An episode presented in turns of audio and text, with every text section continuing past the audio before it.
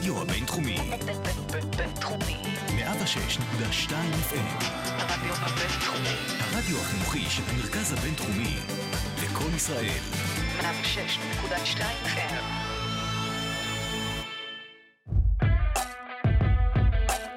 Talking Lauder, הפודקאסט הרשמי של בית הספר לאודר לממשל דיפלומטיה ואסטרטגיה במרכז הבינתחומי הרצליה. עם הילה עודד ושרון ברסלר. שלום לכולם, ברוכים הבאים לעוד פרק בפודקאסט הרשמי של בית הספר לממשל באוניברסיטת רייכמן, Talking Lauder. אני שרון ברסלר, אני הילה עודד. והיום אנחנו מארחות כאן את דוקטור לירן ענתבי. היי לירן. היי. אז אה, בעצם היום אנחנו הולכות אה, לעסוק בנושא חדשנות בשדה הקרב. איך הולך לראות שדה הקרב העתידי, אם בחודשים או בשנים האחרונות אנחנו שומעים uh, על מעורבות יותר גדולה של מל"טים, רחפנים uh, בשדה הקרב, ולצד כל השילוב של בינה מלאכותית שהולכת ומתעצמת, וכל השיפורים הטכנולוגיים האלה שהולכים ומתרחבים, אנחנו ננסה להבין איך זה בדיוק ישפיע על שדה הקרב, איך הוא ייראה ומה אנחנו יכולים לעשות לגבי זה. ובדיוק אה, בשביל זה הזמנו אותך, אז אני רק אה, אגיד שדוקטור לירן אנטבי מנהלת את תוכנית טכנולוגיות מתקדמות וביטחון לאומי במכון למחקרי ביטחון לאומי, ה-INSS. בנוסף, אה, גם מרצה כאן באוניברסיטת רייכמן ובבן גוריון, חוקרת ומייעצת לגופים ביטחוניים בנושא טכנולוגיה ובינה מלאכותית בשדה הקרב. בנוסף, כיהנה בפאנל הבינלאומי לרגולציה של מערכות נשק אוטונומיות, שבין היתר כמייעץ לאו"ם, מובילה את המחקר בתחום הטכנולוגיות מתקדמות, כולל עיסוק ברובוטים, רחפנים, מל"טים, בינה מלאכותית. אז נראה לי הולך להיות לנו פרק אה, גדוש ומעניין. ורק נציין למאזינים שלנו שלא רואים את לירן זה שהיא מאוד צעירה, ועל כן כל הדברים האלה שהיא עשתה הם לא ברורים מאליהם. אה, אז ממש ממש כיף עכשיו אחרי שבאת. שסיימנו להביך אותה. טוב שלא רואים הסמכה כן. בפוסט. אז תודה שבאת, וככה אנחנו ממש אה, רוצות אה, לצלול וללמוד על כל ה- כל העסק הזה. אה, עכשיו, אנחנו... אני יודעת שזה משהו שמדברים עליו הרבה פעמים בחדשות, אה, רחפנים, רובוטים, מדי פעם יוצא לך לראות איזשהו סרטון ביוטיוב של איזה רובוט מטורף שרץ אה, לבד ב, בשטח, אבל בעצם אלה פיתוחים שהם פיתוחים של השנים האחרונות, ושדה הקרב עבר הרבה מאוד שינויים גם לאורך ההיסטוריה, לפני בעצם הפיתוחים הטכנולוגיים האחרונים. אני אשמח אם תוכלי לעשות לנו איזושהי סקירה כללית רגע על מה בעצם, איך התפתח שדה הקרב עד שהוא הגיע לשדה הקרב המודרני. מעולה. אז uh, נתחיל בהתחלה. Uh, בני אנוש נלחמים משחר קיומם, שזה עוד לפני ההיסטוריה, אבל uh, מדעני מדינה מתחילים בדרך כלל בהסכם וסטפליה, שזו נקודה שבה הגדירו מדינות ריבוניות, אוקיי? אז uh, בעצם מהנקודה שבה אנחנו מתייחסים לאופן שבו מדינות נלחמות, בעצם היה מקובל להסתמך על uh, כוח השרירים. לקחנו אנשים, בהתחלה לא כמויות כאלה גדולות, אחר כך גם עברנו להשתמש במסות, ונתנו בידיהם דברים שנסמכים על כוח השרירים והאימון שלהם, חרבות וקשתות וחיצים, אה, ובעצם השרירים והאימון היו הדבר המשמעותי, כאשר עם הופעת האש ואבק השרפה והאש, אז בעצם עברנו להשתמש בכוח האש, משם אחר כך עברנו להשתמש בכוח המכונות שמתאפשר עם הופעתו של מנוע הבעירה הפנימי, והוא מוביל לנו גם מכונות כמו טנקים, מערכות כמו טנקים ומטוסים, שגם מאפשרים לנו לא רק את הכוח שלהם, אלא גם את היכולת לנוע במרחבים שאי אפשר היה לנוע בהם קודם, בטח לא בצורה כזאת. ונוסף לנו גם מימד, המימד האווירי, אה, ובעצם אנחנו מתגלגלים משם אה, אל העוצמה הגדולה ביותר, והיכולת להשמיד את העולם יותר מפעם אחת. שימו לב לפרדוקס שבעניין, אם בעצם הפצצות הגרעיניות ואחר כך המלחמה הקרה שמופיעה, אז יש לנו גם איזשהו מרוץ לעוצמה הכי גדולה או ליכולת ההשמדה הכי גדולה, ואז בעצם אנחנו הולכים לכיוון אחר. ופה בעצם אנחנו כבר נכנסים למהפכה שמתבססת על מידע. אם לפני כן המערכות כבר התבססו פחות על שרירים ועל אש ויותר על מוח שמפעיל את המערכות האלה, אז אנחנו נכנסים לעידן שבו אנחנו בעצם בעידן של מידע, שמופיע אה, בעיקר הנקודת מפנה היא שנות ה-90 של המאה הקודמת, המהפכה בעניינים צבאיים של שנות ה-90, אז בעצם באמצעות שילוב בין שימוש במימד החלל, שימוש במידע, אה, אה, שגם מביא לנו את מימד הסייבר, ביחד עם אה, חימושים מונחים שמאפשרים ירי מרחוק ועוד אה, שינוי בדוקטרינה, האמריקאים בעצם משנים את שדה הקרב, ובעצם המהפכה שאנחנו נמצאים בה היום, יש ויכוח אם זאת בכלל מהפכה או שזה איזושהי אה, אבולוציה של המהפכה של שנות ה-90. אני סבורה שמדובר במהפכה של ממש.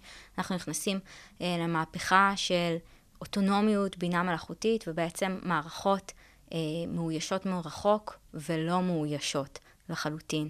אז זה ככה את ההיסטוריה ב, ברגע וחצי. את יכולה לתת דוגמאות אולי לסוג המערכות האלה? מה הן בדיוק יודעות לעשות? המערכות החדשות יותר שאנחנו מדברים עליהן, אלה של העשור האחרון, וגם כשאנחנו מסתכלים קדימה, בעצם לוקחות את המהפכה של שנות ה-90, של המידע ושל ההתרחקות, ומעצימות אותם.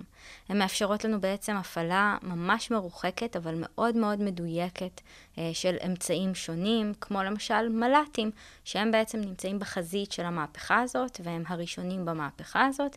אה, נקודת המפנה, אגב, מתחוללת פה, בישראל, ב-2006, מלחמת לבנון השנייה, מלחמה הראשונה בהיסטוריה, שבה נעשה יותר שימוש בשעות טיסה של מל"טים מאשר של מטוסי קרב, וגם המלחמה הראשונה שבה נשמע רצף של מל"ט מעל אזור הלחימה לאורך כל המלחמה. אה, ובעצם המערכות האלו מסוגלות לייצר לנו מודיעין, וחלקן אפילו יודעות לאפשר לנו ירי, כאשר המפעיל נמצא מאוד מאוד מרחוק. כאשר מדברים על האמריקאים, המפעילים יושבים 20-40 דקות מווגאס, בארצות, בתוככי ארצות הברית, והמל"טים פועלים בפקיסטן, תימן, אפגניסטן, ומסוגלים להביא תמונה מאוד מאוד מדויקת, או מודיעין מסוגים אחרים שהוא לאו דווקא תמונה מאוד מאוד מדויק, ואחר כך גם לשגר טיל ולפגוע בצורה מאוד מאוד מדויקת. וזאת מהפכה של ממש, כי בעבר, אם יכולנו לפעול בטווחים רחוקים כל כך, זה היה לרוב באמצעות טילים, והם גם לרוב היו מאוד גדולים, ולרוב גם בנו על משהו גרעיני שיפעל בתרחישים כאלה. זאת אומרת, למרחק היה גם איזשהו מחיר של לא בדיוק דיוק, אלא יותר הכיוון של עוצמה. אבל המלחמה השתנתה. המלחמה השתנתה כי סוג העימותים גם מאוד השתנה אחרי המהפכה של שנות ה-90, ובעצם אנחנו נמצאים בעידן של יותר עימותים אסימטריים, שבהם יכולת הדיוק היא מאוד מאוד משמעותית, אה, ולכן בעצם הטכנולוגיה גם מותאמת גם לסוג העימותים הזה, או אולי אפילו בעיקר לסוג העימותים הזה. אז אנחנו עוד מעט באמת אה, נדבר גם על העניין הזה של העימותים האסימטריים מול ארגוני טרור.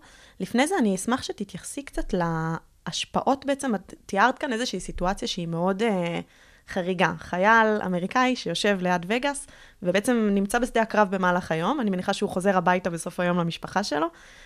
איך הדבר הזה משפיע בעצם על, על הלחימה ברמה הפסיכולוגית? אז אה, הלחימה עצמה מושפעת אה, לשני כיוונים. מצד אחד, אותו חייל שנמצא בעצם בקרון אה, ממוזג, וחייו אינם נמצאים בסכנה, אה, הוא לא נמצא בסכנה פיזית, הוא לא צריך להמריא ולנחות בשביל לבצע את המשימה שלו. אגב, לפחות הדור הראשון של המפעילים האלה היו טייסי קרב שעברו הסבה למל"טים. זה שינוי מאוד מאוד דרמטי. אנשים שמביאים יכולות מאוד מאוד גבוהות, אבל אינם נמצאים באיזשהו לחץ פיזיולוגי, וגם חלק מהלחץ הפסיכולוגי שכרוך בסיכון שבטיסה המבצעית יורד. אז אנחנו יכולים לצפות לביצועים משופרים. זה מצד אחד. מצד שני, יש פה תופעה חדשה. בעצם בן אדם שנמצא עם מוחו ונפשו בשדה הקרב, והגוף שלו אינו נמצא שם. אה, ההוכחה לכך שהבן אדם ממש מבין שמדובר בשדה הקרב בצורה הכי עמוקה, זה אנשים שסובלים מפוסט-טראומה בצורה מאוד דומה לאנשים שנפגעו מפוסט-טראומה אה, בעקבות חוויות שהם חוו פיזית בשדה הקרב, אה, ויש לכך עדויות ממחקרים פסיכולוגיים מאוד מאוד מדויקים ומסודרים שנעשו בעיקר בארצות הברית. אז יש לנו שיפור, אבל גם יש לנו איזשהו לחץ חדש שנוצר. קודם כל זה תפקיד מאוד מלחיץ, עם הרבה מאוד אחריות. אנשים מבינים שמה שהם עושים בצד השני של העולם הוא עדיין בעל השפעה על חייהם של אנשים. וגם אה, פתאום נוצר לנו איזושה, נוצר, נוצרת לנו איזושהי סיטואציה שהמעבר בין היום-יום והשגרה והחיים בבית בארצות הברית לבין השהות בשדה הקרב, אין ביניהם איזשהו חוצץ. והדבר הזה גורם לכל מיני תופעות. אה, מדובר על כך שבעיקר בן אדם צריך את הזמן לאבד ואולי לשתף גם אנשים שעברו דברים דומים. בשביל להיות אה, מסוגל אחר כך לחזור לחייו, ובגלל שאין את זה, אתה כאילו כמו מניח את העט במשרד ונוסע הביתה, אה, יש פה איזושהי בעייתיות, וגם בזה התחילו לטפל מבחינה פסיכולוגית. אה, דווקא פה בישראל, אה, שגם יש אה, הפעלה, הרבה מאוד הפעלה של מל"טים, אנחנו מהמובילים בעולם בתחום, אה, הטיפול בנושאים האלה הוא יותר טוב מאשר אצל האמריקאים, ככה לפי מחקרים ש, שנעשו בתחום. זה מעניין מה שאת אומרת, כי בראש שלי דווקא חשבתי שאולי מי שמפעיל את הכלים האלה מרחוק, יתייחס לזה פחות ברצינות. זה מרגיש קצת כמו איזשהו משחק מחשב, זה לא יכול לגרום ליותר פשעי מלחמה, או... אז, אז היו טענות כאלה, היו טענות כאלה, אה, וככה אה, אנשים שממש דיברו על כך, אה, וגם כמה אנשים שיצאו לתקשורת, בעיקר בארצות הברית, ואמרו, היינו כמו במשחק מחשב. אבל אני חושבת שהם בודדים בתוך קבוצה מאוד גדולה של אנשים מאוד מקצוענים, שמבינים שהם נמצאים במקצוע צבאי, שעברו הכשרה מאוד מאוד ספציפית. תהליכים שנמצאים בפיקוח. אה, זה חשוב להבין שכשמפעילים משימות כאלה, וחלקן משימות מאוד מאוד רגישות, יש הרבה מאוד דרגות למעלה שפתאום מקבלות את האפשרות להיות מעורבות במשימה עצמה. אם פעם היינו שמים פצצה על מטוס קרב, ושולחים אותו להפציץ, ולפעמים אפילו אה, במתארים שאין תקשורת לאחור, אה, בעיקר אה, חמקנים כאלה שאנחנו לא רוצים שידעו מהדור הישן אה, וכולי. אז uh, שהם גם לא היו מחוברים אחורה, והטייסים שבהם אומרים, תמיד פחדתי מה יקרה אם היו רוצים להגיד לי לבטל את המשימה, או שגילו שהמטרה לא נכונה ולא יכולים להגיד לי כי יחשפו אותי. ו... אז היום הדברים האלה הם הרבה פחות פועלים בצורה הזאת, ובעצם במבצעים, בעיקר כאלה מאוד מאוד רגישים, בדרגות הכי גבוהות יושבים ורואים על מסך בדיוק את מה שרואה המפעיל. מטורף. אז אה, אם יש ביקורת, היא הרבה יותר לגבי הנזק האגבי שנוצר בעקבות אותן התקיפות, ופחות פשעי מלחמה מכוונים שמבוצעים על ידי אנשים שמפעילים מערכות כאלו. אני לא מכירה דברים בנושא הזה. אה, אני כן מכירה הרבה מאוד אה, סטטיסטיקות שעוסקות בנזק האגבי, ושואלות האם אותה לוחמה בטרור, שמובילה בהרבה מקרים לנזק אגבי, לא מובילה לעוד טרור בקרב אלה שנפגעו, או שבני משפחותיהם נפגעו מאותו נזק אגבי. זה טענה הרבה יותר אה, אה, רווחת בתחום. אז אני אשמח שבהקשר הזה, אה, נראה שהשינויים הטכנולוגיים כבר כאן. הם לא הולכים אה, ללכת לשום מקום, להפך, הם רק אה, התפתחו. אז אם נוכל לגעת, מה ההזדמנויות בעצם באותם שינויים טכנולוגיים לצד האתגרים שנוצרים כתוצאה מזה? מעולה. אז בעצם יש לנו, אה, הטכנולוגיה מייצרת לנו הרבה מאוד הזדמנויות. קודם כל, להרחיק את האדם מפני הסכנה, אה, ולייצר אה, מבצעים של המרכיב הזה של הסכנה של האדם, אינו קיים בהם או מאוד מאוד מצומצם בהם. כאשר שוב, שדות הקרב עדיין מלאים בבני אדם שנלחמים בהם, והפעלת ה... הקטלניות וההרס הרבה פעמים מכוונת לבני אדם. את זה עוד לא הוצאנו מהמשוואה, אנחנו לא באיזשהו משחק מחשב, כמו שאמרנו קודם. אה, אבל ההזדמנות פה היא באמת לקחת את הדברים, לעשות אותם יותר מדויקים, פחות מושפעים מפיזיולוגיה, פחות מושפעים מלחץ פסיכולוגי מסוגים מסוימים של האם אני אפגע. הפעלה של מערכות אוטונומיות, או כאלה שמבוססות בינה מלאכותית, ופחות, מתחילות גם פחות להסתמך על, ה, על האדם המפעיל, אה, שנשאר יותר ברמות האסטרטגיות ופחות ברמות הטקטיות, הופכת את הדברים להרבה יותר מדויקים והרבה יותר מהירים, הרבה יותר נקיים מכל מיני סירובי פקודה, או אני מפחד, אני רעב, אני צמא, אני מתאפץ. אה, וכולי, שקיים הרבה אצל בני אנוש באשר הם, בסדר? אנחנו, יש לנו הרבה מאוד חסרונות. אז ההזדמנות בעצם להוציא את בן האנוש ממקומות שאין לו ערך אה, אה, יחסי ביחס למכונה, הזדמנות אדירה בהרבה מאוד תחומים, וגם מאפשר לעשות דברים שאי אפשר היה לעשות עם אדם. למשל, להיות בממדים שאדם לא יכל להיות בהם, למשל למזער משהו ולהכניס אותו לאנשהו. מאפשר לנו לייצר מודיעין הרבה יותר מדויק ולמנוע פגיעה אה, בחפים מפשע. אה, לעשות אה, כל מיני דברים, של לשלוח מערכות שאנחנו יודעים שלא יחזרו. וזה בסדר, כי אין, אין שם אדם, אבל זה משנה את התפיסה של המשימה, אז הרבה מאוד הזדמנויות. הדבר הזה בין היתר מאפשר את הצמצום בפגיעה בחפים מפשע, וצמצום הנזק האגבי באופן כללי, וגם צמצום של ההזדמנות של הצד השני לפגוע במי שמפעיל את המערכות האלה, זה בעיקר שאנחנו מדברות על uh, מערכה אסימטרית שהיא שוב הרווחת יותר בימינו. האתגרים הם רבים. קודם כל, חלק מהמערכות האלה לא, לא בשלות עדיין להחליף בני אדם במשימות מסוימות, ואז בעצם אנחנו צריכים שבני אדם יפעלו שכם אל שכם, או שכם אל רובוט, אה, ש- שכם רובוטית, אה, ואז יש לנו את החיבור בין אדם למכונה, שהוא הרבה פעמים אה, מורכב. אנשים מדברים במילים ובמונחים לא תמיד מדויקים. ובקצב מסוים, והרובוטים מדברים באפס ואחדים מאוד מאוד מהירים. צריך לייצר את התקשורת הזאת. אגב, זה דברים שקורים לא רק בשדה הקרב, הם הולכים ויתפסו, ויתפסו אותנו בהרבה מאוד מקומות בחיים. Uh, זאת אומרת, החיבור הזה בינינו לבין המכונות הוא משהו שיצטרך להפוך להרבה יותר רווח, uh, ושמי שלא ידביק את הקצב, אז, אז תהיה לו בעיה. Uh, ובין היתר, בתוך זה מחפשים כל מיני דרכים לחבר בין האדם למכונה, לא דרך מקלדת ועכבר או סטיק, אלא גם בדרכים של... קסדות שקורות גלי מוח, או אפילו כל מיני השתלות שקורות היום. אה, לא, לא בחיילים עדיין, אלא באנשים שזקוקים אני לזה. קראתי דווקא שבצבא סין ובצבא רוסיה יש שמועות, הם לא אימתו את זה, אבל שהם ממש מנסים לייצר עכשיו חיילים אה, שהם? חצי, חצי רובוטים, כאילו. אז סייבורגים כאלה, כן. אה, המונח הוא סייבורג, חיבור בין אה, אה, גוף ביולוגי לרכיבים טכנולוגיים. אה, מדברים גם על כך שבסין יש אה, ניסויים בתחום של חיילים ביולוגיים, שזה לקחת תכונות, בלי קשר למכונה, תכונות ביולוגיות מסוימות ולהעצים אותן. לקחת מה-DNA של מישהו שלא צריך הרבה שעות שינה, של מישהו שהוא מאוד חזק, של מישהו שהוא מאוד מהיר. וואי, זה הזוי. זה...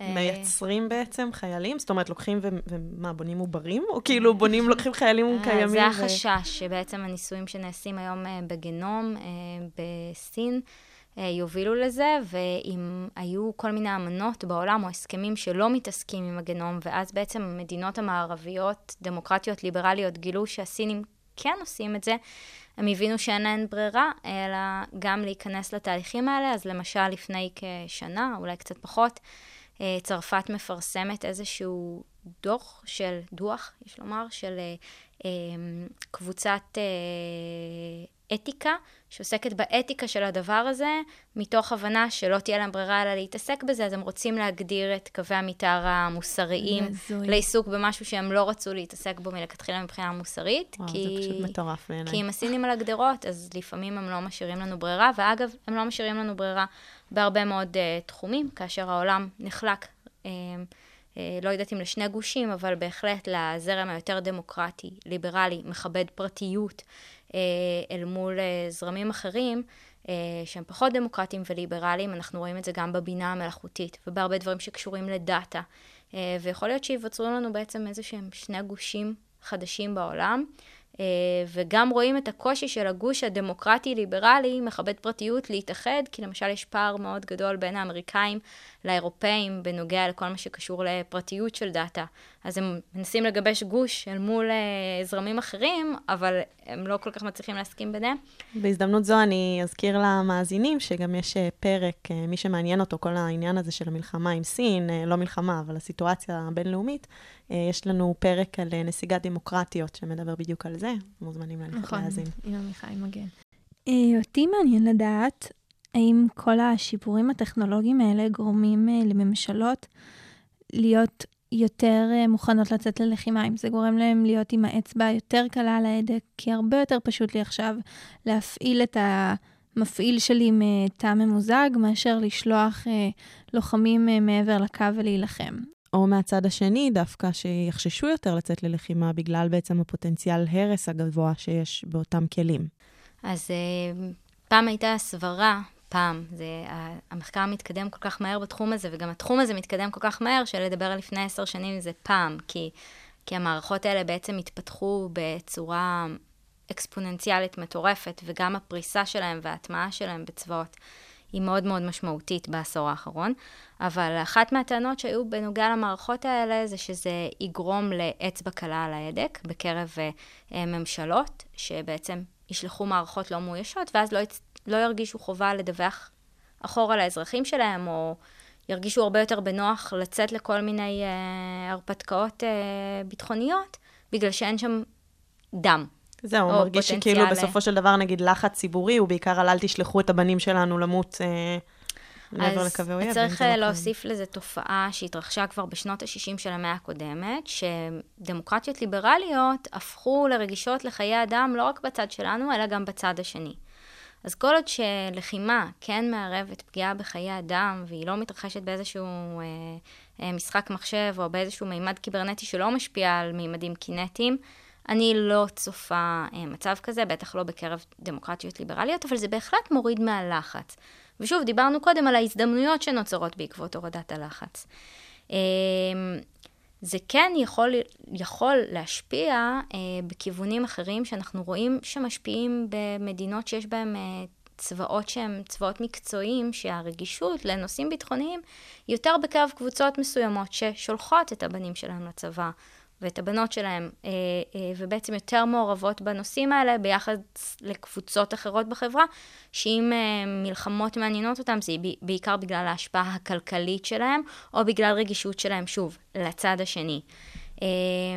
אז יש פה איזשהו פוטנציאל להשתנות של היחס החברתי והממשלתי אל תופעת הלחימה והמלחמה, כתופעת העל שבתוכה הלחימה מתנהלת, אבל אני לא חושבת שלפחות לא בעידן הנראה לעין של, ה- של העשור הקרוב, נגיד, עם המערכות שאנחנו צופים שייכנסו לשימוש בעשור הקרוב, אנחנו נראה תופעות כאלה, בעיקר כי אני עדיין צופה שאנחנו נמשיך לראות הרבה מאוד אנשים, בין אם לוחמים ובין אם לא לוחמים, לצערנו, נמצאים שם בשדות הקרב ומושפעים מן הקטלניות. אני אה, אשמח גם שנצלול ללוחמה הסימטרית. אנחנו יודעים שיש גם אה, לא בהכרח צבאות אה, ממוסדים ומאורגנים שיש להם את הטכנולוגיות האלה, אלא לדוגמה לחות'ים, שזה ארגון פרוקסי איראני, יש לו כלים טכנולוגיים והוא משתמש בהם כלפי סעודיה. אנחנו יודעים שיש איום כזה מחמאס או חיזבאללה, אז איך בעצם נראית הלחימה הזו בין שני הצדדים האלה? אז בעצם זו תופעה חדשה יחסית, כי היתרון ה- של התחום הבלתי מאויש היה בידי uh, uh, קבוצה יחסית קטנה של מדינות עד לפני עשור. ובטח ובטח שמדברים למשל על מל"טים תוקפים שהיו, מל"טים תוקפים היו בידי קבוצה קטנה מאוד של מדינות, שמכרה לעוד קבוצה מאוד מאוד קטנה של מדינות, וזאת הייתה תופעה באמת יוצאת דופן וגם חסויה הרבה מאוד שנים. ואז פתאום אנחנו נכנסים לעידן שבו יש כל מיני מוצרי מדף שיוצרים לנו איזושהי תופעה של, אה, אני אוהבת לשייך את זה לתופעה ממנהל עסקים שנקראת חדשנות משבשת, אה, שבעצם מדברת על שינוי באיזשהו שוק אה, ממש, אז פתאום בשביל לאסוף מודיעין מהאוויר באופן בלתי מאויש ואולי אפילו לתקוף בצורה מדויקת, כבר לא צריך מיליונים או מיליארדים של דולרים ותמיכה של איזושהי מעצמה שמייצרת את המערכות האלה. אפשר להזמין אה, באמזון או בכל אה, אה, אתר אחר, בצורה אנונימית לחלוטין, רחפן, בסדר גודל של 1,000-2,000 דולרים, שייתן איזושהי תוצאה טובה, יש גם כמובן בפחות, אבל אנחנו רוצים איזשהו משהו טוב כזה. זה סכום שידו של כמעט כל ילד בר מצווה משגת, אז בטח של ארגון טרור. על זה נרכיב את מה שנרצה, למשל איזושהי פצצה מאולתרת, ואז נוכל גם לאסוף מודיעין על המקום שאנחנו רוצים. וגם בעצם להתנפץ. עכשיו, הדבר הזה הוא לא שווה ערך לפרדטור או ריפר אמריקאים, מל"טים מתקדמים, אמריקאים שאוספים מודיעין בצורה מאוד מסוימת ותוקפים עם טילי הלפייר, אבל זה בהחלט נותן את אותה תוצאה נחותה שמספיקה לאותם ארגוני טרור שרוצים לעשות את הדברים האלה, וגם זה בעצם משנה את שדה הקרב. עכשיו, העניין הזה של מוצרי מדף, אפשר לקרוא לו מוצרי מדף, הוא בעצם הזדמנות גם לצבאות, וגם צבאות סדורים, כולל בדמוקרטיות, אה, מאמצים את חלק מהמערכות האלה, וזה עוזר להם, משום שאם בעבר הטכנולוגיות הכי מגניבות בעולם היו מתפתחות בדארפה, שזו יחידה של משרד ההגנה האמריקאי, ובנאסא נגיד, אה, כי הם היו הארגונים המובילים בעולם שיש להם תקציבים ותהליכי פיתוח לאורך עשורים רבים, שלא צריכים להביא רווח uh, כלכלי מיידי כמו בחברות, אז היום יש חברות ענק, שתקציבי הפיתוח שלהם גדולים יותר משל מדינות מסוימות, uh, והם מייצרים כל מיני מוצרים, וגם יש לנו תהליכים של הוזלה ושל פישוט של הפעלה של טכנולוגיה, ואז בעצם יש פה הזדמנות בתחום המוצרי מדף, אבל אני במחקר שלי קוראת לזה אפקט הבומרנג, כי אני אומרת, כשאתה זורק בומרנג, ובהקשר הזה אני מדברת על הטכנולוגיות המדהימות שמתפתחות בחברות מסודרות שעובדות במדינות. אמ, אתה זורק בומרנג, אתה צריך לדעת שהוא חוזר ולהיות מוכן לתפוס אותו. ואנחנו לא תמיד מוכנים לתפוס אותו, והנושא של הרחפנים הוא רק דוגמה אחת, אבל הוא דוגמה מאוד מאוד בולטת, כי היום הרבה מאוד מדינות בעולם סובלות מאיום הרחפנים והמל"טים המאולתרים, כאשר יש גם כמה ארגונים, כמו למשל חיזבאללה, שלצערי הם הטובים בעולם בהקשר הזה, משום שהם נהנים גם מתוצרת uh, מהתעשיות הצבאיות האיראניות, שזה כולל uh, מל"טים uh, בעלי יכולות תקיפה, ויש חשש שאולי בהמשך גם מל"טים בעלי יכולות חמקנות. וגם מצד שני יודעים לקנות מהמדף או לאלתר מהמדף רחפנים עם רכיבים בעלות שמוערכת בכ-200 דולר ולתקוף ארגוני טרור אחרים כשהם עוזרים לצבא אסד בלחימה בסוריה. אז מישהו שיש לו את כל הטווח הזה, באמת יש לו יכולות מטורפות. זה משנה את שדה הקרב בהחלט, אבל תמיד עולה השאלה מי, מי נהנה יותר מהטכנולוגיה, המדינה או הטרור. אה, ולמדינה אמור להיות איזשהו יתרון אם היא רק תתנהל ולא תיגרר לתגובתיות כל הזמן, ואנחנו לא כל כך טובים בזה. כן. לאן זה הולך? מה העתיד צופן? איזה טכנולוגיות כרגע נמצאות נגיד בפיתוח בעוד עשר שנים? אז uh, קודם כל, שתי המגמות uh, באמת החזקות הן הנושא של בינה מלאכותית ושל המערכות האוטונומיות. בינה מלאכותית במערכות שאין בהן איזושהי אוטונומיות uh, uh, קינטית על הסביבה כמו ברובוט וכולי, אלא פשוט מערכות שיודעות לקחת כמויות אדירות של דאטה ולהוציא מהן תובנות שמאפשרות לפעול, כמו למשל במערכות מודיעיניות, או לבצע פעולות אה, כמו למשל, כן קינטיות, אבל אה, כמו לוחמה אלקטרונית אה, ומערכות הגנה וכולי. אה, שאת זה רואים כבר עכשיו, אבל זה רק ילך ויתעצם, אה, משום שהטכנולוגיה הולכת ומתחזקת ומאפשרת אה, דברים שאי אפשר היה לעשות בעבר. הנושא של המודיעין הוא נושא שלפעמים פחות נוגעים בו, אבל הוא מאוד מאוד חזק, כי אנחנו ב... במהפכה של הבלתי מאוישים בעיקר, הגענו לרוויה עצומה בכל מה שקשור לאיסוף של נתונים. קיבלנו מערכות שיש לנו פחות סיכון בהפעלה שלהן, שמנו להן הרבה אה, מטענים יהודיים מסוגים שונים, כל מיני מערכות שיודעות לאסוף כל מיני דברים, אבל אז נוצר צוואר בקבוק בניתוח של המידע הזה, ובעצם בהבנה של מה הוא אומר, וההפצה שלו קדימה. אז הבינה המלאכותית תתחיל לעזור לנו לפרום את, ה, את הקשר הזה. וגם מערכות שיפעלו בצורה אוטונומית, זאת אומרת, יפעלו בצורה קינטית על הסביבה, בין אם זה רובוטים, לאו דווקא דמויי אדם, ממש לא, לא הכרחי, אה, שיפעלו בשדה הקרב ויחליפו בני אדם בהרבה מאוד מקומות, או ייצרו הזדמנויות ומשימות חדשות, אה, והמגמה הזאת תלך ותתרחב, תלך ותתעצם. ויחד איתה תבוא גם קטלניות מסוג חדש, שלא בהכרח מופעלת על ידי אדם, ויכוח מאוד גדול היום בקהילייה הבינלאומית, אם זה מוסרי, לא מוסרי, חוקי, לא חוקי, אה, תחום שלם שנקרא מערכות נשק אוטונומיות קטלניות, מאוד מאוד מעניין. אה, אבל אה, לצד זה צצים עוד כל מיני תחומים שאי אפשר להתעלם מהם, כמו למשל הביולוגיה, שדיברנו דיברנו עליה mm-hmm. קודם בהקשר הסיני, ושילוב בכלל של כל מה שקשור לביולוגיה סינתטית, השילוב בין אדם למכונה וסייבורגים, uh, והמגמות שילכו ויתעצמו בהקשר הזה ככל שהטכנולוגיה תלך ותתפוס מקום גדול יותר, אבל אנחנו נרצה להשאיר את המקומות שלאדם יש ערך, וגם לאפשר לו איזושהי שליטה אפקטיבית באותן מערכות בלי לעבוד בעצמו צוואר בקבוק. וגם פה יהיה מאבק בין שני גושים כן. שהתפיסות ה... האתיות והכלליות שלהם משנות את האופן שבו הן משתמשות בטכנולוגיה, ככה שיש לנו הרבה אתגרים uh, מעניינים לצפות להם. Uh, וביחד עם זה, כל מיני מוצרי מדף שאנחנו צריכים להסתכל עליהם ולהגיד, וואי, זה סופר מגניב, ואני יכול לשים על זה את ידי ולעשות עם זה דברים נהדרים, אבל גם ארגון טרור יכול לקחת את זה ולהפוך את זה במעט uh, תשומות ו... ולא המון ידע טכנולוגי אה, ואנשים חכמים שנמצאים גם בארגוני הטרור, עם הרבה תושייה אה, לכלי נשק שמאיימים עלינו, אז צריך גם מגמה של, של מערכות נגד. זהו, נראה שזה באמת, אה, שלדוגמה דיברנו על ארגוני טרור, שהם באמת מתכתבים אחד עם השני, עם נגיד מדינות מראות איזושהי יכולת טכנולוגית מסוימת, אז ארגוני הטרור מנסים להיצמד אליהם, וככה זה בעצם מעניין לראות לאן זה עוד יגיע, איך האמת נתפתח. שזה זה פשוט נושא מרתק בעיניי, וככה הצלחנו ממש אה, בקצה המזלג לגעת. אה, אבל יש עוד המון המון על מה לדבר, אז אולי אפילו נעשה איזשהו פרק המשך מתישהו. בשמחה. אה, תודה רבה, דוקטור לירן אנטלבי. תודה רבה לכם. תודה רבה, היה ממש מרתק ומעניין, למדנו המון.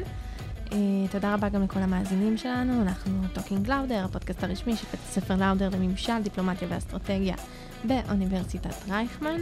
אתם מוזמנים להאזין לכל הפרקים שלנו גם ב Spotify, גם ב Apple Podcast ובאתר הרדיו הבינתחומי. נתראה בפרק הבא, תודה רבה.